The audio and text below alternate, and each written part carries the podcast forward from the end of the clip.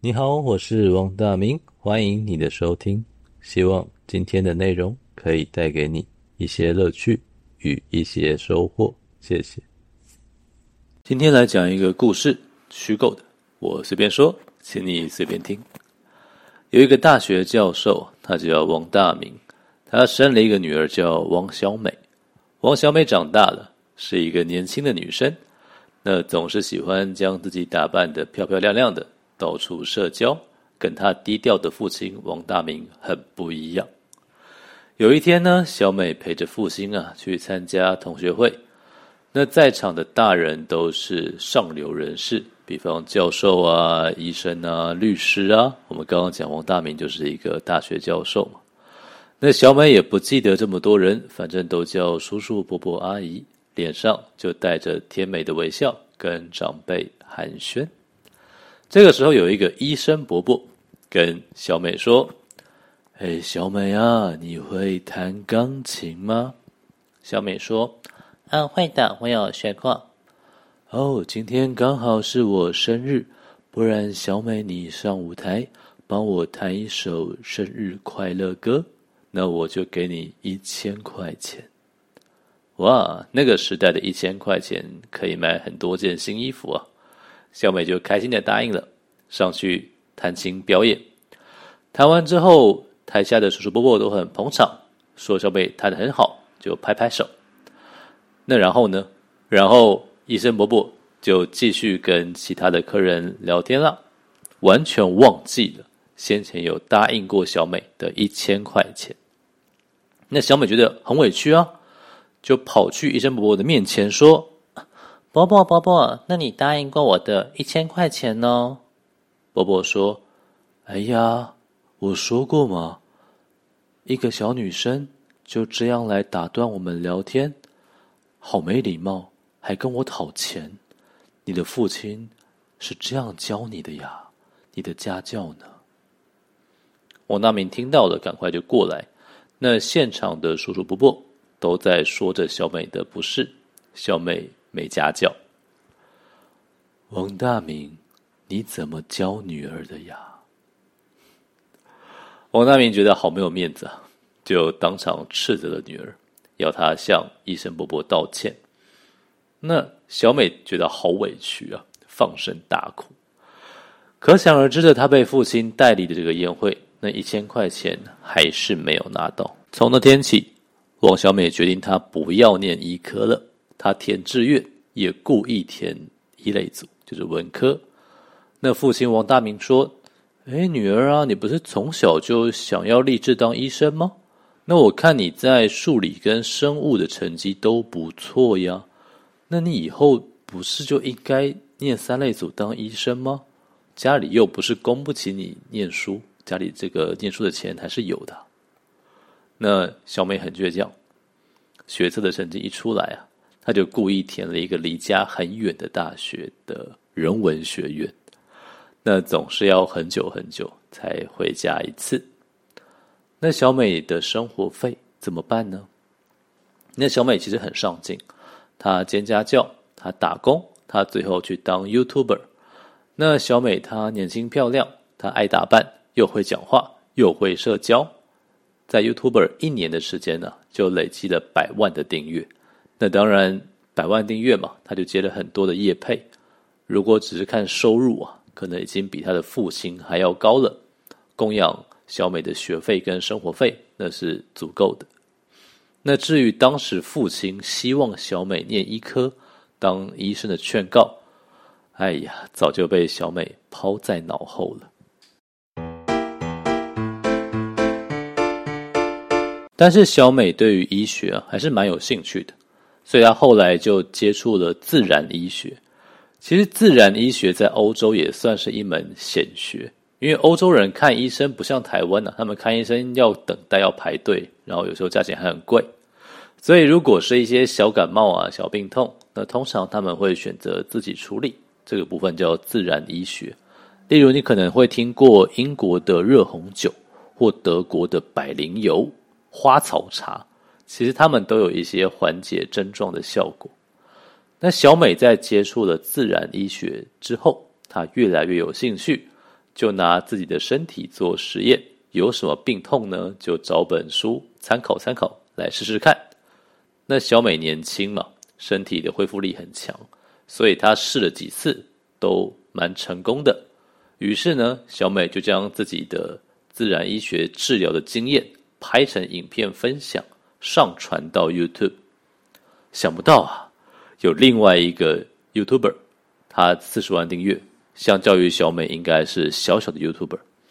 那这个小 YouTuber 呢，居然直接盗用了小美的影片，一段一段的剪辑，然后在每一段的后面加上影片的说明，说啊，小美这些做法在正统医学的眼中是有多么的可笑，多么的荒谬，多么的错误百出。喂。你如果是想要分享医学教育，那你可以自己拍影片呢？你为什么要盗用我的影片，还消费我？你根本是来蹭热度的吧？小美很生气，就拍了一段影片来谴责这个小 YouTuber 的行为，说啊，这个行为是蹭热度，是二次创作，是侵权，这个行为完全的激怒了小美。OK。所以，百万订阅的 YouTuber 小美去拍影片谴责了一个四十万订阅的小 YouTuber，这个行为感觉是霸凌。结果发现，哎，没有，风向变了。因为这个四十万订阅的小 YouTuber，他其实还具备另外一个身份，他是一个小儿科医生。那小美已经不是小孩子了。她大概也不会去看小儿科，但是她仍然是个小女生呐、是不是？所以一个小女生去挑战小儿科医生的医学知识，这当然是自取其辱啊！所以隔天呢，全部的网友都在留言骂小美，小美的 YouTube 频道开始掉粉。那反过来，这个小 YouTuber 的订阅频道一夜长大，大概从四十万涨到了四十三万。那甚至有网友啊，去起底人肉搜索小美的父亲。哦，原来小美，你的父亲是那位大学教授王大明啊。说起来，这个王大明有点倒霉。你想想，女儿啊，小美从上大学之后就很少再跟父亲联系了，而且女儿自己也有收入嘛。那这个父女感情，说真的也没有特别好。想不到现在女儿居然在外面惹上了医生，结果大家。来找父亲的麻烦，王大明，你怎么教女儿的呀？怎么这句话有没有一点似曾相识啊？女儿回家之后，王大明看着女儿就苦笑了起来。小美啊，爸爸不会害你呀。你现在愿意念医科了吗？你看看，你当 YouTuber 只有一只手，打架的时候拍影片。想靠着粉丝数去压倒人家，可是人家当 YouTuber 有两只手，不但左手拍影片，右手还可以凭着医学专业来逼着你道歉。你看，你是不是应该念念医科啊？是啊，父亲，这就像当时骗我上台又不给钱的医生伯伯一样吗？你们这些恶心的大人，怎么有脸教小孩啊？唉，小美，孩子啊，这就是大人的世界。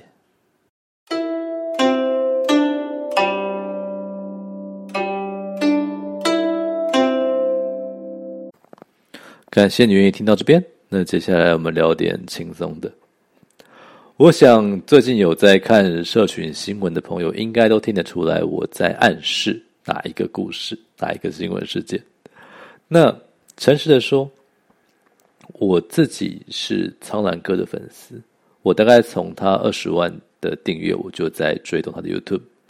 那我有听他的 Podcast，那甚至我跟他同时是方格子的创作者。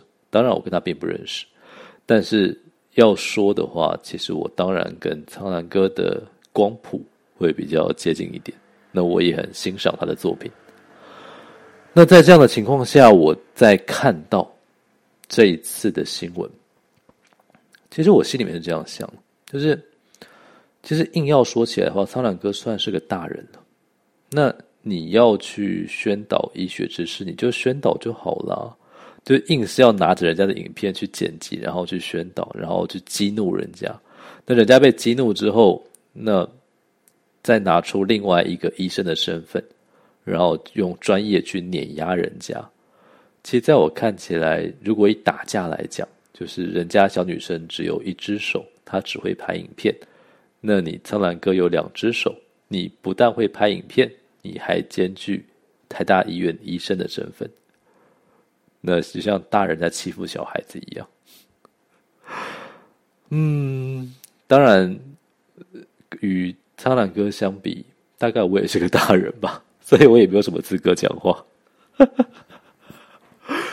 我只是会有一种感觉是啊，反正我这个频道就是想要说一些可以跟小孩分享的故事嘛，那我就把这个故事拿来讲一讲。那。我不会为这个故事下一个注脚，比方说你应该要叫小孩念医科，我不会讲这句话。但是我会希望就是记录下来，变成一个故事。那希望说你可以在这个故事里面得到一些乐趣与一些收获。那有任何的回馈指教，都欢迎追踪我的 IG 王大明 W A N G 点 D A 点 M I N G，欢迎追踪我的 IG，然后私讯。与我回馈说这个故事你有什么样的想法？那都非常的欢迎，谢谢，祝福你有美好的一天。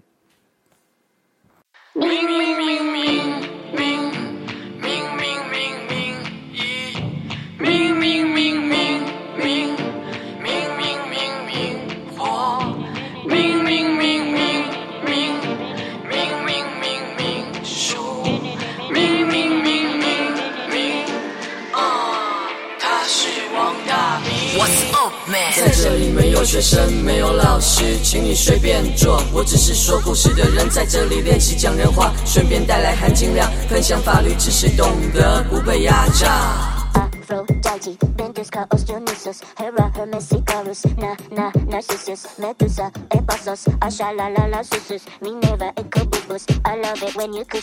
Hey，，不要怀疑，是说与是有距离。拆下领带，我也可以那么不正经。什么言论自由，要懂得靠边走。乖乖坐好，让我给你露一手。